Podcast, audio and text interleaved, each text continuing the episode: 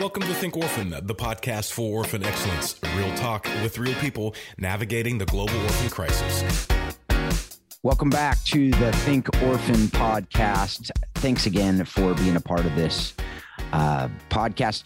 You know, Brandon and I actually absolutely love doing this. It's something that we just not only enjoy spending time together, but more than that, we get to talk with just amazing people, which you guys know because you've been a part of this show, assuming you have been a part of the show. If you're just on for today's guest, well, I understand that as well because we got another great one. But uh, before we get to Caroline, Brandon, how you doing? I'm doing okay. I'm doing okay. Yeah, I can't complain. Uh, you know, house is house is busy as always. Uh, you know, just trying to round up kids and this and that. But yeah, I got no complaints, man. How, how are things down there in your neck of the woods? They're going all right. Going all right. You know, as uh, as we get into the new year and we're just trying to get things going. You know, it's always it's always that post holiday kind of okay now now let's just get into the rhythm again right mm-hmm. because you know it's always a busy house you you and i have uh, both uh, both have pretty busy houses so mm-hmm. it's a lot of stuff going on and then to just kind of get back into that rhythm is always always a challenge you know to get to get that going again yeah, well, I, I found uh, 2021 towards the end, the wheels were coming off a little bit. So we're trying to find a, we're trying to find a new rhythm uh, as much as is possible. Uh, obviously, uh, life is life is never uh, never never not chaotic or uh, something like that. Yeah. but uh, trying to find those healthy rhythms is, is really important. So hopefully people are are getting that same thing uh, here in the new year. So. Yeah and i imagine we're not alone in that. I mean you say the wheels falling out it reminds me of, of a van where the transmission almost fell out but it pretty much needs to come out. Um, you know and those type things there it's it's continually trying to not trying it's continually remembering that these are blips on the radar. In the midst of these things, they seem massive. They seem like, man, this is just how are we going to get past this thing? Yeah. But I just even even before this interview this morning, I was just thinking, it's just money. Yeah. It's just money. Just yeah. take a breath. right. Like yeah. breathe. Right. And and and it is. And it and it sometimes will um overwhelm. And I think that how can we keep it, how can we keep these things from overwhelming? How can we remember, you know, and take refuge in God's promises and just remember that uh, He's got us. And in the midst of all these different things, as we're talking about these issues with uh, everything that we talk about on this podcast, you know, God's got us and he's a God of abundance. So what does that look like? And so today we have another interview with someone who has who is working in some uh, in India and some other parts of the world doing some incredible work. So so who do we have, Brandon? Yeah, this uh, today we got Caroline Boudreaux coming on from Miracle Foundation. Uh, they've been doing great work for oh, about 20 years or so, impacting a lot of kids in India, and then they're actually expanding. Uh, they have a, a, cool new foster care app that that's actually rolled out uh, uh, here in the states. They're based out of Texas, and yeah, just doing great work. Um, and uh, Caroline, we're going to get to talk about a few different things. Um, and along with this episode, we'll also be having uh, this season um, uh, some youth from the Youth for Social Impact, which was a project that Miracle Foundation did uh, mm-hmm. to kind of support care leavers, um, which which I thought was really cool. So this is kind of a one out of two uh, for this season as we get to talk with uh, Miracle Foundation. So uh, we're excited to uh, to get into it with Caroline, who who founded the organization about 20 years ago.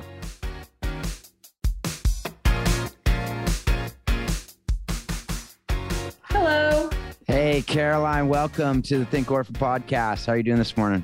Doing great. Thank you so much for having me. Yeah, we're really excited for this for this conversation, and you know, and as always, as we as we welcome people into our space, we want to get to know you. We want our audience to get to know you a little bit better too. Some people may have heard of you, may have watched your TED talk, may have um, just know about the Miracle Foundation. That's why they're listening. But, but a lot of people probably don't know a lot about you. So we, we always love to just kind of get to know you better, right? So can you just share a little bit about who you are and how you came to be uh, working within the orphan and vulnerable child space?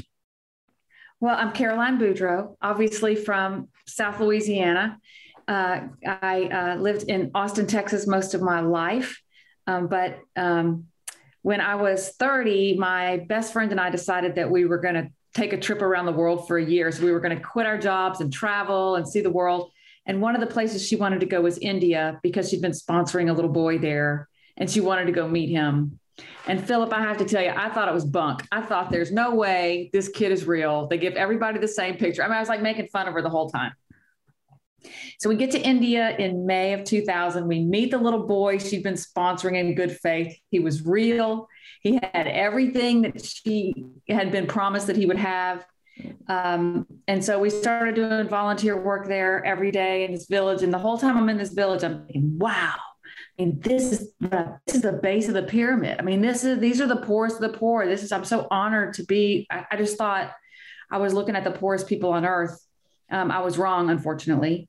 Um, so then uh, on, we're there on Mother's Day. It's May of 2000. Mother's Day comes along. I get up in the morning, call my mom for Mother's Day, go work in this village all day, 119 degree heat, you know, crazy, and then get invited to this local's house for dinner. And we go to his house. We walk in in his in his in his house, and and we walk into an orphanage. And my life changed that very minute. I was not prepared at all to walk into an orphanage, much much less see 110, you know, hungry, empty-looking, bald children. And so we had um, beautiful dinner with them, a prayer service with them, and we were calling them Velcro babies because they were just attaching to us. And um, this little girl came and put her head on my knee, and like when you pick them up, they just push their little bodies into you. They just steal the affection. And um, I rocked her to sleep and I went to put her in her crib and I walk into a room with these with these wooden beds. And you know, when I when I put that hungry orphan girl on a bed on Mother's Day, I heard her bones hit that bed. And it was at the first time that I truly understand what poverty really meant. I mean, poverty is when no one loves you. And so um, I started the Miracle Foundation that very day because I saw the human potential in their eyes. I saw who they were in their eyes and I knew that they were miracles and if they just had a foundation maybe they could thrive. And so that's that's why I started the organization. It's um, it's almost 22 years old and um, we've been fighting with honor and and gratitude ever since. Yeah you know that's something that uh it, it's it's hard for people who haven't seen the the poverty and seen the the the situations a lot of these people live in to really understand it. Like you said, that you you, you thought you'd seen the the poorest of the poor and you hadn't, and I assume you have now. So that's part of what you know you, you see in, in what what is that as you come back there's a lot of you know, this is this this is actually uh, folks we talk about being off script this is off script this is something that i know that as i go and travel the world and i'm sure brandon is similar when we come back to the united states there is something that it's i think it's a both for me it's been a both and. It's it inspires me more to do more around the world but it also is something that in me here in the united states to help people understand that we have responsibility with what we're given. So have you have you experienced that as well? Um, is that something that or is it is it different with you? And, and this is something that i i don't think i've ever asked this question on the show but that's something that some people feel guilty. Other people, it's a it spurs them on. And I'm just curious from your standpoint, what how has that been with you when you are even today, every time you go somewhere else? Um, what is what what is that with you when you come back here to the United States? Yeah, you know, I don't I don't think it's such a geographic thing. I think it's more like I'm just so grateful for what I'm I've been given. I you know, I struggled a lot in the beginning with the why question, you know, like why was I given to two parents that loved me so dearly and they are not? And, you know, what, you know, like what is, I mean, is it, is this just a, a you know, a zip code lottery thing? Or, I mean, I'm just so confused about why I would be given the kind of life that I was given, the kind of foundation that I was given, and they would be left in the bushes when they were three days old for somebody to find them. Thank God it was a human, not an animal kind of thing. Mm. Um, but I, um, I decided since I, I'm never going to answer that question, it's really just a booby prize. If I did get the answer to the question, it changes nothing. And so really it's just about what what can I do about it? You know, how can I help instead of instead of the why? And so then, you know, the other thing is I I uh, I just made a I made a deal with God back on that Mother's Day. You know, I told him that I would take care of his business if he would take care of mine, and that you know, I I don't think it was a mistake that I was I was in an orphanage on Mother's Day. I mean, who gets that? And you know, I, I don't know if he thinks I'm dumb or dense or whatever. Mean, like a neon sign. It's like you know, these kids deserve some help. And then, you know what I I think the the other cool thing is when I was in the corporate world, which I really I came from a pretty corporate background. Um, you know, I had everything that money could buy, everything that money could buy but I didn't have contentment and fulfillment and peace and a feeling of um, making a difference. And so now I have everything that money can't buy. And it really is just a beautiful, it's a beautiful difference. That's that's really well said. And you know, one of the things I, I kind of want to highlight that I think is so important um, how you defined poverty. You know, there's this really great publication called Voices of the Poor. Um, you're probably familiar with it. That came out a number of years ago. Um, when you talk with people that are in those most impoverished uh, communities, they normally describe poverty in relational and emotional terms, not in physical and material terms. And I think that there's a lot to that. And and as for me, I'm a you know I'm a student of transformational development, which was this um, you know this this view on on community development um, that was that was championed by some people that came out of World Vision, and and it's just it's a helpful thing because and this this is the same um, same school of thought that Brian Fikkert, you know, it's it's broken relationship with God, broken relationship with other people, broken relationship with yourself, and broken relationship with with uh, with uh, society. And um, I hope I got those four right. Um, but uh, but it, but that's what I hear in your in your piece as well. And you know, interestingly, uh, Caroline, I was actually uh, first called to uh, work with orphan and vulnerable children on Father's Day. So uh, uh quite fitting. yeah. um, but I would I would uh, love to uh, dig in further with just kind of the experience that Miracle Foundation has had. Most of your guys' work has been in India. You guys have made a lot of progress there, impacted a lot of children and families. Um, can you maybe just give us kind of an overview of what you guys have seen uh, in child welfare um, in India, and you know talk about what services are available? Obviously, you know from the founder story that you just shared with us, it didn't seem like great services were available um, as you and your friend visited that children's home. Um, but what services are available, and then what gaps are, are still pervasive when we look at child welfare in India?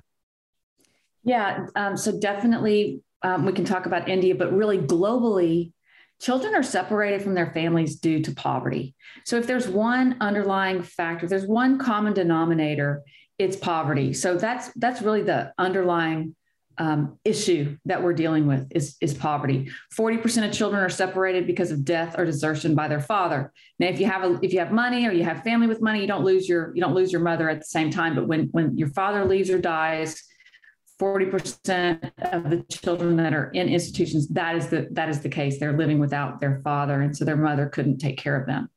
Um, so um, you know, there's there's four things that have to change if we want a family for every child, and that's really at the end of the day our mission is a family for every child. I know that is a lot of people's mission. In fact, uh, there's about 156 nonprofit organizations that are all working toward the same mission of a family for every child. I mean, that is something to be um, grateful for. That is an Achilles heel of nonprofit organizations not being able to work together. But in this space, there's a lot of us working toward the same mission. And if you're gonna, if you're going to have a family for every child um, in the first place, you really have to look at um, changing the narrative. So a lot of times people think that orphanages are great places for kids. I mistakenly thought if we can improve the standards of care in orphanages, children would be would do better. That was a mistake actually we learn now that children belong with their families if they do have mothers and families. And so but you have to change the narrative. And i think the narrative is definitely changing. It's changing in india. It hasn't gone all the way to the ground but it's changing. It changed at the un level. It changed uh, globally. And so that that narrative really really has to change. The second th- and it's changing in india. The second thing that has to change is the approach so, in India specifically, social workers and people that work for the government are the gatekeepers. You cannot enter legally into an institution without a government uh, um, social worker approving that. And so, the second thing you have to change is the approach. So, Miracle Foundation partners with five state governments. We're in a big um, pilot. We're with five state governments right now in UNICEF, and we're training every single one of their social workers on what exactly what you're asking. What services are available for people? What questions do you ask where you can find a better placement? So, just for example, girls as young as six and boys as young as eight know exactly who they can live with. They know who they can live with. They know if they're going to be safe. They know if they're going to be because they all want an education and they all really want to make it out. That you know they have this kind of rigor about them. And so the second thing that has to change is is the approach, and that means the um, the people that work, the leaders, the expertise, the people that work in the system have to be trained, and and their their behavior needs to change. The third thing that you, you have to have is you have to have um, community assistance. So the community needs to know about the narrative shift and the approach shift. The community at the ground level has to know. And then number four, um, all stakeholders have to be included in the conversation. That's what I mean when I say we give girls as young as six and boys as young as eight the opportunity to sit on their own committee and make their own decisions. So um, India is definitely changing. India, I would even say, is a thought leader in the space. You know, we hear about Rwanda deinstitutionalizing, um, Bulgaria is deinstitutionalizing. There, there's some small countries in Eastern Europe that are deinstitutionalizing. India is deinstitutionalizing. And that's a massive, massive job. So um, India is changing rapidly. We're lucky to be a part of it. Yeah. And, and, and uh, yeah.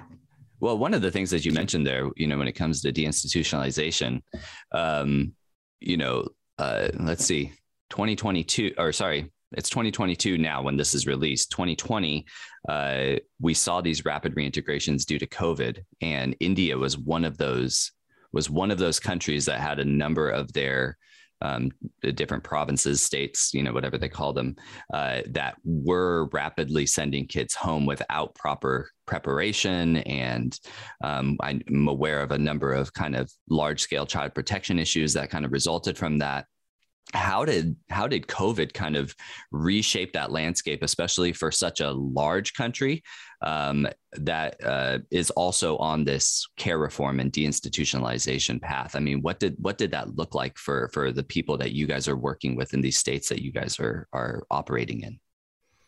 Yeah that's a great question. So we were able to work with about um, 2,500 children that were placed back into their families without process. So 64% of all children in institutions in India went home during COVID. Now, if they can go home during COVID, why are they not home? Why the heck are they living in an orphanage? I mean, this really has to be our question. And so Miracle Foundation partnered, we partnered with um, we we did two things. We partnered with um, 2,500 children and filled out our Thrive scale on them. So we have a, a, a scale, we have a, a, a tool, and we ask questions on for on, on five well-being domains. So we look at the child's surroundings, who's with them, who do they live with, who's around them, is there some weird, strange uncle lurking around me? Like who's taking care of these kids, who's got their eye on this child, what you know, what who lives with them. The second one is what is their household income? You know, if they are so poor, I mean, there are great plans, they call them schemes in India for untouchables. There are great schemes for widows. There are schemes that we can put together with the families to, to give them an income.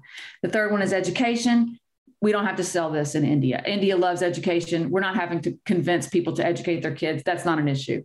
And then the, um, the fourth thing is um, mental health and uh, and health and is there a doctor and can the kids keep talking to their counselors? And then of course last but not definitely not least is their living conditions. Do they have a roof over their head? Do they have a bed? And so we've been able to fill out this thrive scale for the for 2300 kids. That's the first thing we did. And so that's going to prove whether they're permanently and safely home.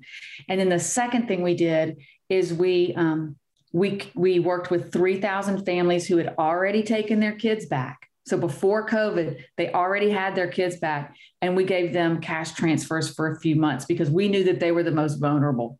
That those are the kids that are most likely to get back put back into the system, and so we kept them alive for a few months um, with cash transfers. So COVID actually played into our hands as a group that wants children out of institutions. So it, it actually turned out to be a good thing. Have you found that those children that were reunified back into their families have been able to remain there? Or did they have a time where they went we either back into institutions or had some sort of disruption that led them to the streets? Uh, what is the what does the follow up look like? Yeah, so our follow up happens for two years. It's very much like an adoption, right? So there's this post placement, we call it post placement. The cadence is based on the difficulty of the placement. So if, if uh, girls went to their grandmother's house, that's a pretty easy placement.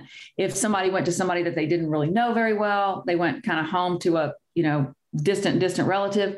We do a, we do more post placement follows up. What we learn is that the, the breakdown usually happens within six months. Once you hit the six month mark, boy, the, the stabilization really just kind of it, it, it's gelling. The nightmares happen within the first six months, and children, you know, are empowered to be to make the call. So, you know, in the United States, we might tell a kid, look, if there's a problem, here's a number you can call. But they don't know this person, they don't trust this person. In India, we're saying, if there's a problem, who are you going to call? What person would you like to have that first call with if there's an issue? And then they tell us who that is. We call that person and we say, hey, be on the lookout because Rajiv is going to call you if there's an issue. And they're always so honored. And they're, they're like, he picked me. He, he picked me. And so then this guy's not going to wait for Rajiv to call him. He's going to call and check up on Rajiv. And so we've kind of created this, this 360 approach with it no that's really that's really awesome and, and i love some of those um, services that you guys are providing in terms of post placement support and so forth i mean those things are are absolutely critical if we're going to see care reform done safely um, so i really appreciate uh, you highlighting those you know as i as i think about you know what is it that all of us are after? We want to see children in families and doing well in families you know really thriving um, safe loved protected. Um, maybe if you could just uh, you know from your guys' experience what are some of those core elements that really establishes a firm foundation for children to reach their fullest potential really it's those five well-being domains that we track with our thrive scale so who they live with really matters a great deal as you know i mean who you live with makes a very big difference in your life what that economy is in the household is really important your living conditions, your education, and your health and mental health. Those five things, if we can get those stable for children, children really, really do well. And then just so just just to add just one finer point, you know, because we're, we're talking specifically about India. Um, India doesn't have foster care. India has kinship care. So these kids are truly going to someone in their own families. And we are finding that truly works. We are bringing that kinship care over to the United States and working in, in the foster care system in the United States because it's really working. Where when you put children in foster homes with strangers, I, the, the chemistry is not there and it's really just not working. So this kinship care, India is on to something. India is on to something for the world to, to take a look at. Yeah, no, I agree, and and I think that that kinship uh, care is, you know, a lot of these are collectivist societies. I I lived for eight years in Tanzania, and um, you know, when we talk about alternative family care, even when, when we say, oh, kinship is alternative family, and a lot of these collectivist societies, that's not alternative family. That's that's just family. You know, that's just their family of origin. Um, and there's actually a lot of those cultural things that we find in the global south that actually work better uh, than anything that we have here. And um, so, so I appreciate you uh, that you bringing that up because I, I, found that to be the case as well. And and we have to look at those, you know. And, and I, I assume you're also friends with Ian Forber Pratt, who's looked at a lot of these things and actually looked at India and the U.S. Um, and we'll link back uh, his most recent podcast with us uh, in the show notes. But uh, yeah, really, really great stuff, Caroline. Yeah, thank you. Yeah, it is. It's important. You know, we deinstitute the United States deinstitutionalized in the 60s. You know, so it's a pretty old, antiquated system. So now that these developing countries are starting to uh, deinstitutionalize, we, we have some modern technology that we didn't have before, and we should be using it. Yeah, you know, it, it's funny because uh, early on, like the curse of knowledge hits us quite a bit. You know, when we're when we're here, and and I I actually got bit by it earlier when I when I used and I, I think you were taken aback by the question earlier um, because I didn't define poverty right and I'm glad you did that Brandon when you talked about when helping hurts and when you talked about the um, just the people in poverty they they define it differently and I think that that's what I was getting at, and I, I apologize for not being clear on that, but that idea of we are, we are, I think in the US, we are poor in a lot of ways too that we don't see. Um, community poor. Uh, I think we're very community poor in in most of the United States. Not not all. There are some places, actually, most inner cities where there there is material poverty, often are not community poor, which is an interesting thing that we need to say. How can we maximize the community um, that we that we actually have that we need to take lessons from that as you talked about we need to take lessons from different parts of the world and bring them into our lives as well as we're as we're interacting which is why when i teach a class on this stuff i tell the talk to the students about it and that, and talk with them about their experiences and say um, you know what are you learning? Not you're not just going to quote serve the, the the quote unquote less fortunate. I said that that all that talks about is material poverty when you're exactly. talking about that. And there's so much more to life. And so i love that you're talking about that that thriving that that what does that look like it's not just about getting food in their stomachs it's not just about getting a house over their head. It's so much more. And so I appreciate that. I just wanted to clarify that for folks out there who think I might have forgotten about um, what we've talked about on the show since the beginning. Um, so, um, and, and you as well. So I just wanted to, to, to clarify that. But the other thing that we often, I think, miss is in our running of nonprofits. And in the United States, for some reason, um, it seems like nonprofits have become where people just say, well, they don't need to be run as well because they're nonprofits. They can uh, be run differently than businesses because, and you know, if you can get volunteers to come in and do stuff, then then do it. Um, some of the things that I've talked to people though is you get what you pay for, right? Oh. I think is is so true.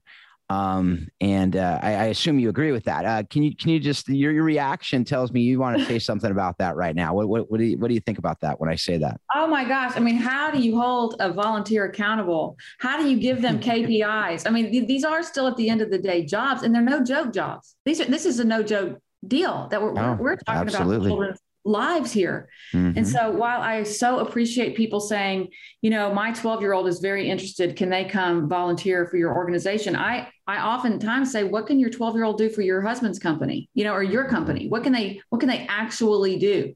You know, can we give them a, chance to be a kid and, and you come up and, you know, but we are, um, like I said, I you know I came from the corporate world, and when I learned about some of these rules in the nonprofit space, I was shocked. Like, why can we not pay people? Why do I get dinged to grow my company? Why don't you know people don't want to pay for marketing? I mean, it's like, well, in one way, I kind of get it, but don't we want to make the pie bigger? And, and that's really what we're trying to do with marketing. We're trying to tell more people about our work. So um, yeah, there's a lot of things in the there's a lot of things in the corporate world that I was very used to that I came to the nonprofit space and just thought, well, this is ridiculous. This is ridiculous.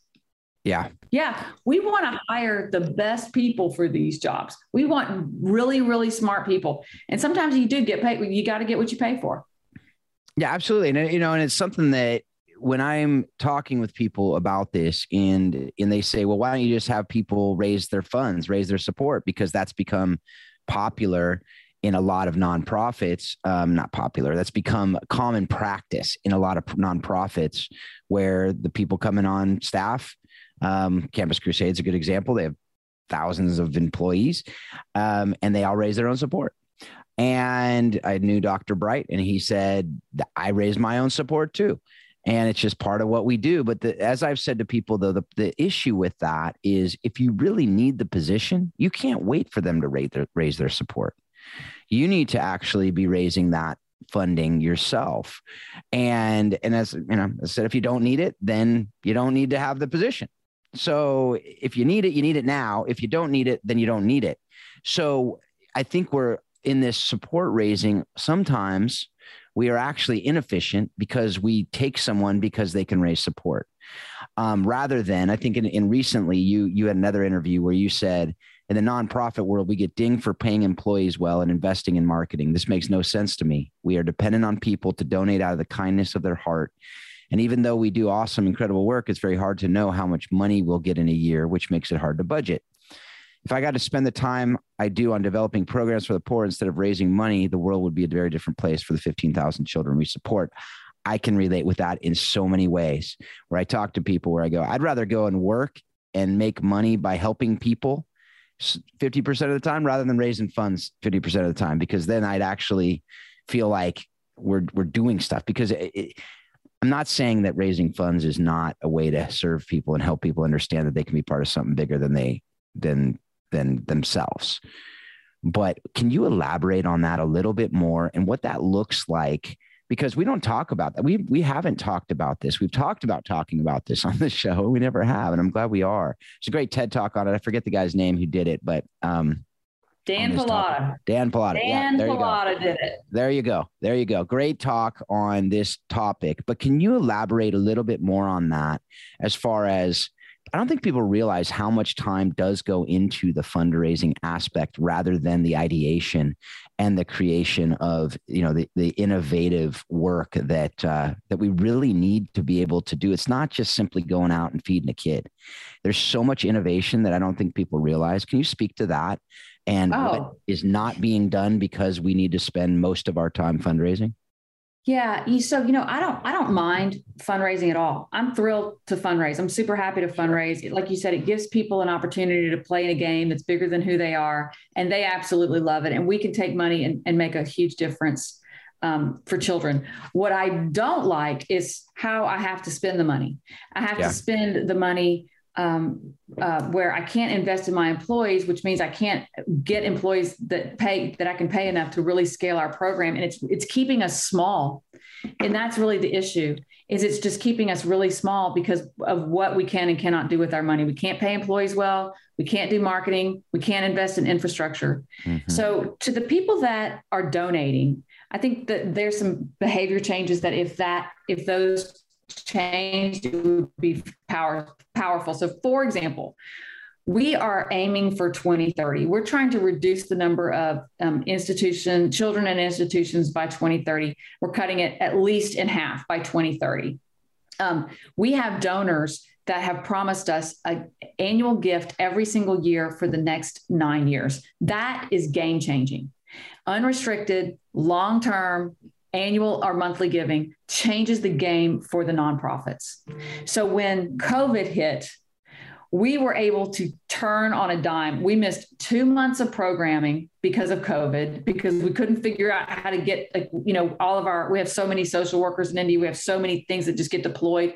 But because we had unrestricted long term giving, we were able to change our course and we got tablets to children that had gotten home. We got Wi-Fi to children that had gotten home. We loaded that. We loaded those tablets with educational um, things in their own language, and putting Wi-Fi in their house. I mean, that is how we communicated with them. That's how we continue to do our mental health with them. And so, the only reason we were able to innovate was because we had that kind of money. So the, the real question is not whether I pay people or whether I invest in marketing. That's not really the question. The question is, can we get donors to think about their giving the way we think about our health, which is more than not, right? So we, a lot of people only think about their giving one day a year, right? They mm-hmm. write all their checks, they do it one day a year. Wouldn't it be more fun to think about our giving every single month? That's the powerful way to give long term monthly giving. Yeah. And you hit on something there too, as far as the earmark gift versus the what is the greatest need for the organization? What what do you need it for? And i think a lot of people like to give to i want to control my giving to this. I want to yeah. give it to you so that you can spend it on that well or that you know meal for the kid or the whatever. You talked about the sponsoring a child to you know go to the the kid that those different things. And there's i'm not saying any of those are are not good or whatever. The, but from an organizational standpoint, I think it's difficult. I not think I know it's difficult to run an organization when you have 16 different buckets that you have to take out of that. You can only take out of that bucket for a specific thing, but you need it for something else, and you have nothing in that bucket. And so, what do you do with that, right? And so, I, yeah, exactly, and so dangerous. So we've had donors that say, "I will, I will donate every time you get a child from an orphanage into an institution." It's like you don't want to make money, my motivator, dude. You do not right. want me putting a child in an institution so I can, I mean, out of an institution so I can get paid for it. That is not the mm-hmm. game we're playing here. you want me to evaluate on a case by case basis and only put them in a family when it's safe and whether they want to do it. So, you know, we just have some behavior changes. We have some, we have some learning to do, which is totally fair enough. I mean, I'm learning every single day. The thing that I think we all have in common is that we really want to be a difference and we really want to make a difference in a kid's life. And so you find an organization that you trust. I mean, obviously, you know, we're not in this for our, our you know, health. We're not getting rich off this. I was a lot richer when I was in the corporate world, but, um, you know, you find you bet on the jockey, you bet on the leadership, you bet on organizations that have a, a good track record, um, and and then you let them do their job. Yeah, That's right. No, That's I, what I, I would agree. Like. Yeah. And and I would just say, you know, hopefully donors are compelled by the mission that the nonprofit right. is is is going for and and actually accomplishing. So they give because they believe in the mission you know the example that you give there caroline as far as somebody saying that they'll give you money if you can you know uh, take a kid out of an orphanage and put them in a family that does set a very unsafe precedent and yeah. and unfortunately i think uh, when it comes to childcare programming which is obviously you know the vast majority of our listeners to this podcast are are engaged in some manner you know around around orphan and vulnerable children when it comes to that specific type of programming we unfortunately uh, kind of uh, boil children down to just kind of this transactional uh, uh, way of of working with them um, right. you know and and i think that that actually even applies to the service provision and that's something that we've talked about with ian as well um, but you know this this season we're also looking at child sponsorship which is kind of similar like like um, just treating that kid like like yeah like a transaction like if you do yeah. this then i'll give you that and and right. um you know we see this in short-term missions and volunteerism as well. And and really if if we are going to run childcare nonprofits with excellence, we have to make sure that even in our fundraising, which we need fundraising, and and that our donors are also aware, um, is that we're not going to do anything that that even uh, hints of exploitation, right? right. Um, we're not right. going to make money off the backs of these children, but rather uh, you believe in our mission for these children, so you're getting you know behind our organization, and, and hopefully both sides can really, uh, both the organization and the donor base can really uh, embrace that type of uh, of ethos. Right. Yeah, think, we've been very successful in it. I mean, we have really, we we just, we, you know, we've been able to shoot straight with our donors. I think that's one of the reasons that we've been so successful in fundraising is because we talk about these um, long-term, monthly, um, you know, committed, uh, unrestricted giving, and explain why we need that. And um, when we have a situation like COVID, which of course none of us ever, ever, ever prepared for, we were able to continue to give services to kids because of those great donors. So it was, it was really a, a, a good day for us. Yeah, you know, and I, and I think that there is there are amazing people out there who totally get it. Like you said, Brandon, on mission, as you talked about Caroline, the people who get on, jump on board. We have those as well with Providence, and and it's just it's incredible to see. And then I think that too many organizations, though, um, do get caught up in what you talked about is those motivators where somebody will sit, come in and say, Hey, we'll give you a million dollars if you do XYZ. That's really attractive. But if XYZ is not your mission, then you got to say no. Right. And, and I remember talking to a major foundation and they came to, up to me and they say, What's your cost per kid? And and I just looked at them and and we were running a, a community with family based care, mom and a dad with kids. And, and I just looked at him and I said, You have kids, right? And he said, Yeah. And I said, What's your cost per kid? I knew that at that point we weren't going to get the money anyway. But I think that that is something that we get driven by things sometimes that are not the right thing. Now, that's something that maybe some people do, and that's what they do. But I think that, as you said, when you're dealing with human beings, there's no one set thing because different kids need different things and different homes need different things. Different families need different things. And so it, to say that we just have one set cost for one kid, I understand you can break it down. I understand all that. But to have that as your driver and as your marker to get those costs low so you could have a better ROI, man, whew, that's a dangerous precedent to set too.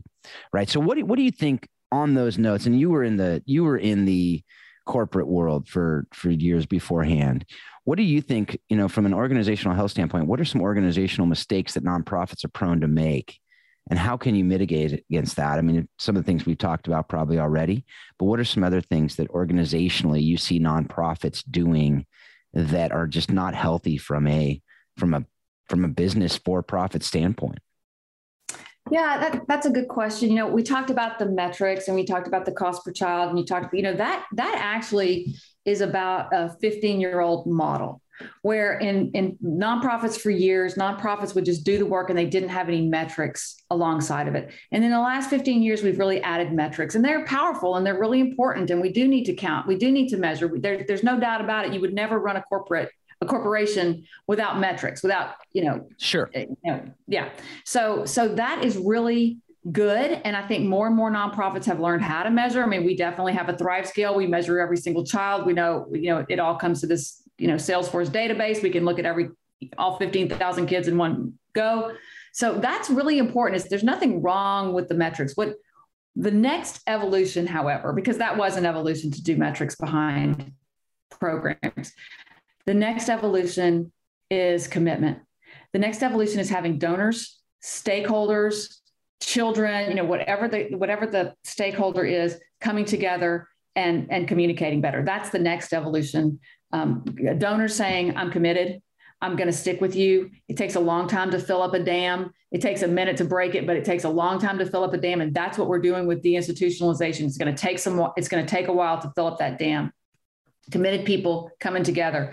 And, you know, in our space, there were a lot of organizations that came together to talk to the UN about children belonging in families. And and successfully there was a group of us that did that. It was awesome. We changed the convention on the rights of the child at the UN level on December 18th 2019 that is awesome. So the next evolution of nonprofits is our willingness and ability to work together now, on the ground, our programs need to look very different. You know, if you're in Kenya, that program and that strategy needs to be driven from the ground, from the actual stakeholders to tell us what they need because nobody, here's the here's the secret. Nobody wants a solution to the problem more than the person that has the problem. Nobody wants to get out of an institution more than a child that's living in an institution. And so um, that so bringing the stakeholders together and working together is the future. That that's what that's what needs to happen. And it's it's not that it's bad that nobody's doing it it's just it's just a missing piece.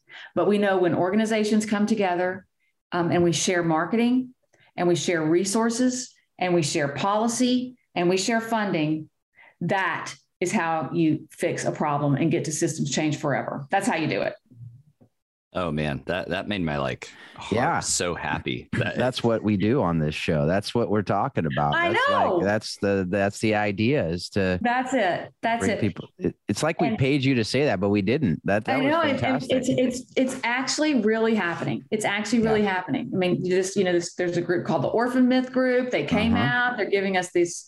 Um, they're giving us this marketing, this language. We should all mm-hmm. be talking the same thing. We should all be saying the same thing yeah, Orphan Myth, good folks. Uh, I've been talking with Lindsay. Yeah, really good folks. We also we also in our space, so you know that's the marketing side. We should be doing that, talking mm-hmm. about the mm-hmm. global goals, talking about the Orphan Myth. Then under resource, we have CAFO and we have Better Care Network. These are two organizations that take all of our resources, all of our tools, and put them in one place so anybody can have them. So you know our Thrive Scale lives on Better Care Network. Uh, uh, we, we share our resources with everybody. Right. So people starting to share their resources. Powerful. That's yeah. the future. Yep. Policy, you know, we all came together to put that policy, and now we need to start. We need to start sharing funding. So I see it, y'all. I see it. Yeah. No, and I, I love it, and I and I think that too. When we start sharing stuff, when we start coming together, that's where, as you talked about too, metrics are key. And um, I know um, Bev uh, Nyberg, I believe it's her last name. She she does a lot on the metric side as well. And so as we develop metrics that share, I mean that work, um, so that we have the right metrics, right? I think that's the key to the metrics is not just having metric for metric's sake. Too many people get caught up in oh we need to measure success. Okay, let's just yeah. measure stuff. Bingo. That's Bingo. not what we need. We need to be coming together say, what are the right metrics rather than just saying, oh, we have 90% of our kids graduate from high school. I'm like, okay, that's one thing. But what if they're all like just languishing in morass of whatever else is going on and they're all on drugs and they're all on this, but they graduated. Hey. Yeah, cool. no, exactly. Shared, shared uh, metrics is is also the future. Sharing, yeah. sharing, just you know, measuring the same thing. And you know what? It might be a fruit salad. It doesn't need to be apples to apples. It can be a fruit right. salad. There's nothing wrong with that. But all measuring the same thing, like a family for every kid, is, is a really good good place to start. Like right. all having the same goal. That's a great place to start. So absolutely, we're we're getting there. I'm seeing it. Yep, absolutely. No, All right, Brandon, I, why don't you bring us home, man? Well, well, I'm just, I just couldn't be uh, happier. You know, One Million Home, we operate as a social venture, so everything we do is in collaboration and partnership. So, uh, you know, we we kind of work as this catchment for these small to medium sized nonprofits uh, many of which people have already heard on the podcast. So, uh, hearing Caroline, you know, kind of even describe what she's seeing is is just uh, so encouraging. Not only for what we're accomplishing here at Think Orphan, but also uh, for our for our other organizational goals at One Million Homes. So, uh, just fantastic. Uh, thank you so much, Caroline. You know, as we kind of turn down the final stretch here, we do have a couple questions that we ask every guest. So for the last five six years of the podcast uh, we are all about uh, generating that uh, that uh, uh, oh, what's it called? When, when, when, when you word of mouth, holy smokes, goodness. All right. Word of mouth recommendations. Hey, so, it's early out here on the West coast. So that's early okay. out here on the West coast. All right. Uh, so Caroline, what have you read, watched, or listened to that has most impacted your thinking on how we can love orphan and vulnerable children and families as well with excellence? You know, um, when I first started in the nonprofit space, when I when I came back and I told my friends and family that I was going to start, uh, you know, a, a, nonprofit venture instead of a for-profit venture, um, one of somebody recommended the book called The Road Less Traveled by M. Scott Peck, and they said just pick up the book and read the section on love. There's three sections of the book. So I picked up the book. I read the section on love. I turned the book, started over at the beginning, read the whole book, started over, started all over. But that book really totally changed me because it said that love is either work or courage or both. You know, it's real easy to to love someone who's so great to you and takes care of you and gives you everything you need and thinks you're just the cat's meow. It's a lot harder to love someone um, that might fight against what you want. But that's where really true love, you know, true love, that muscle shows up. So um, the book, The Road Less Traveled, even if you read the middle section on love, is something that just really changed changed me in my approach. No, that's that's beautiful and and definitely worth picking up. All right, so on the on the human front, uh, what person has most impacted your thinking on how we can love orphan and vulnerable children with excellence? Well, you know, I, I told you about putting that little orphan girl on that wooden bed on Mother's Day. Her name is Shibani Das. She's 22 today. She is in school. She's in college. Uh, she's a scholarship with Miracle Foundation. She's going to be an educator. Um, she's changed my life because you know I know on this podcast we talk about OVC, you know, orphans and vulnerable children. I talk about OPC, other people's children, and how I can love this other person's child as my own and and give up part of what I want to, you know, give up part of who I am so that she can be who she is.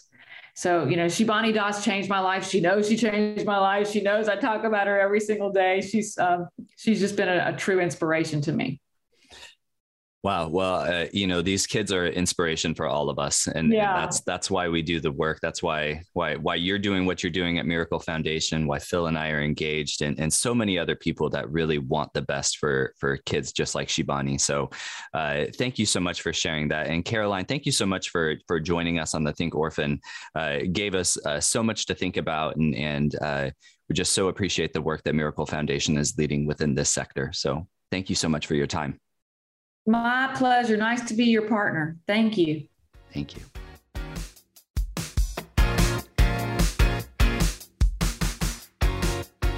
Well, just a great conversation there uh, with Caroline. So appreciate the work that Miracle Foundation is is leading out in India, and like I said, they are starting to engage in other places. Uh, if you guys are in uh, Texas, you can definitely look up uh, their headquarters down there. But uh, uh, Phil, this was a this was a new organization for you. this was my first time meeting Caroline as well. But what kind of what kind of stood out to you, man? What, what what did you take away from the interview? Well, anybody who talks about the next wave that we need being working together and collaborating and actually, you know, coming together and she even threw out some systems in there. I mean, like, man, that speaking my language, you know. So I I loved that. And it wasn't just words. I mean, they're doing it. Um, they're working with others, they're sharing their resources, they're creating the thrive scale. And it's not just based on, you know, what's your weight and height you know it's that's part of it you know are you growing are you doing as we would with our kids if they were stunted growth we'd be going what's going on? What's the problem? But it's more so much more than that you know community family uh, all the things that we talk about on the show that are that are critical. Um you know she's they're, they're doing and they're working on and they're learning and that's what i like about it. It's not just let's do something and um and just because it works we keep doing it you know? It's it works meaning gets us money gets us you know more kids whatever. Um but uh but it's how are the children thriving? Are they flourishing? Are they you know and that's you know me. I mean that's what that's what this is all about. That's why we do this podcast. And so i was encouraged by that.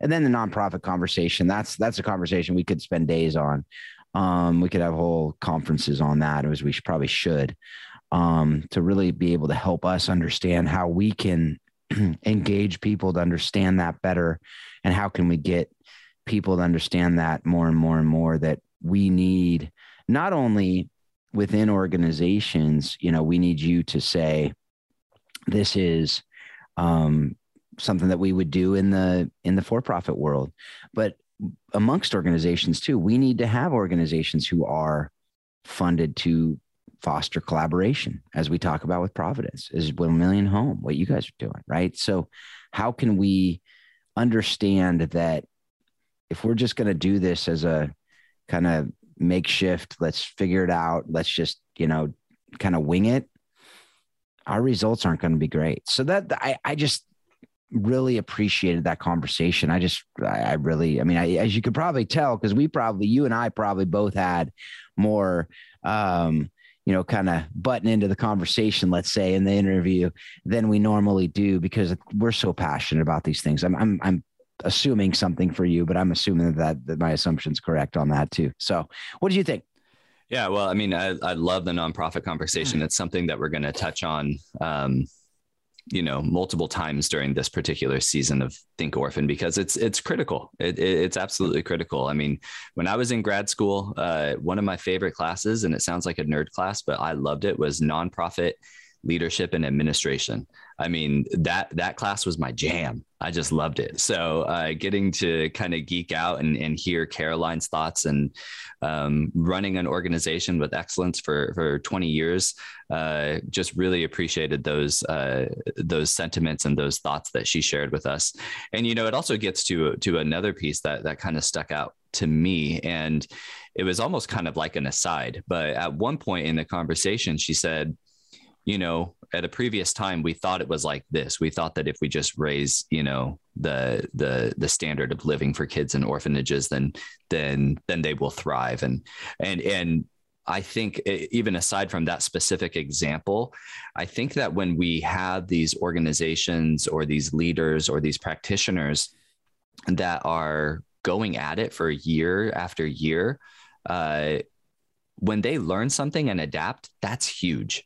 I think I think uh, a sign of maturity is that uh, ability to learn, that ability to grow, that ability to look back and say, you know, I thought it was this way, but after we did that for a little bit, we realized actually it should be this way.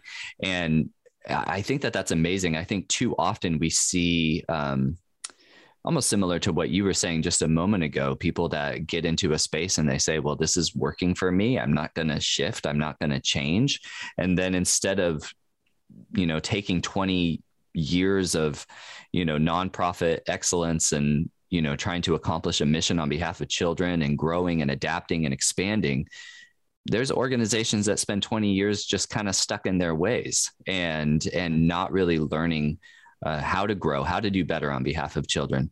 So uh, I just appreciated that as well. Um, you know that Caroline just kind of put as an aside, but but it's that um, if we are going to grow and expand and impact more children, which is what we want to do, right? Um, uh, we have to also have that not only a learning posture, but a willingness to adapt and a willingness to grow and a willingness to say, yeah, we actually had that wrong, but we're gonna we're gonna change now and we're gonna do even better. So, uh, yeah, so so much that I appreciate from Caroline, and and she's such a leader in this space. So, uh, just have the utmost respect for for her and and what what they're doing at Miracle Foundation. So it was really great conversation.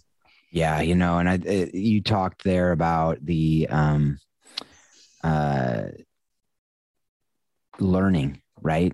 Leaders are learners but you also said something there too. It's it's it's Jim Collins had the level five leader that's professional will and humility, right? So this humility, you can be a learner and not be humble. Mm. Right. So that humble learning posture where you're learning with an open with not only an open mind to learn, but an open mind to how does this impact what some things that I see as non-negotiables, like they they are non-negotiables in some ways, but can you tweak them? Mm-hmm. You know, I can learn from this other person who's been doing it longer or who has just a different perspective, yeah. right? Maybe you know, as we talk about the care leavers. I mean, why are we not learning more from care leavers? Yeah, yeah. Well, and I, I, I think it goes with knowledge and wisdom have to go together because mm-hmm. knowledge by itself can kind of puff up.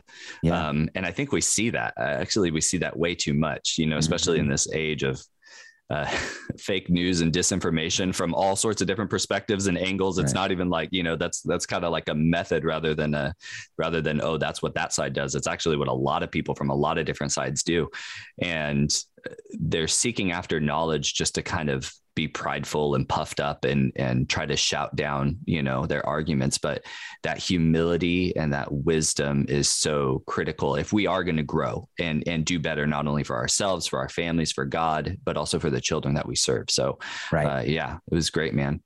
Speaking Absolutely. of uh speaking of growing in knowledge and wisdom uh as we uh come to the end of our show here phil uh I would love to hear, man. You you got a recommendation? Anything that kind of dovetails with Caroline, or just something that uh, just something that uh, yeah. that our listeners should be getting into?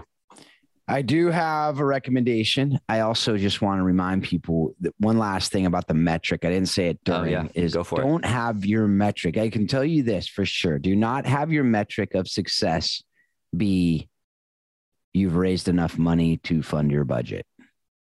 That is not a good measure of success. It doesn't mean your mission's right. It doesn't, it could be that it is, but just because you raise enough money does not mean you're doing great work. I'm just going to say that right now. I'm going to leave it there.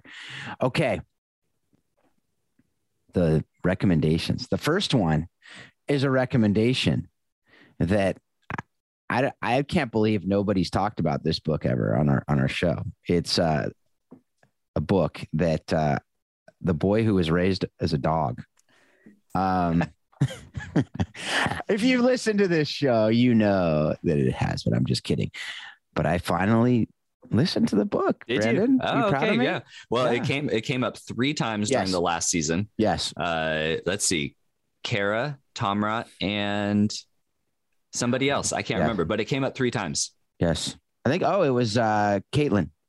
Oh, Caitlin. and Caitlin. Caitlin, yes. Caitlin uh, Hope. Yep. Yep. So I I did because I am a man of my word, and when people recommend it that many times, I I'm going to listen to it. So I was did, it and it's fantastic. Yeah, fantastic. I mean, not surprising. Okay. I was I was, uh, you know, it, yeah, it was fantastic, fantastic book. But that's not my recommendation for today. That was more of a bonus because I I just had to let everyone out there know that I don't just say I'm going to listen to these things and we don't just get these recommendations for kicks. Like these are things that we do for a reason.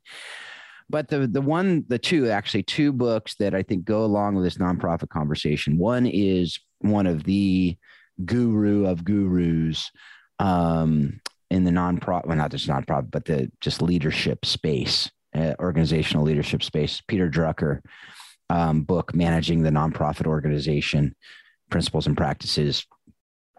Most of the books written out there are cheating off of they're they're basically plagiarizing without quotes uh, Peter Drucker stuff. Uh, it's the reality. You know, John Maxwell uses a lot of Peter Drucker stuff. Jim Collins uses a lot of Peter Drucker stuff. We all do, um, whether we know it or not. And then the other one I just mentioned, Jim Collins, uh, Good to Great in the Social Sectors.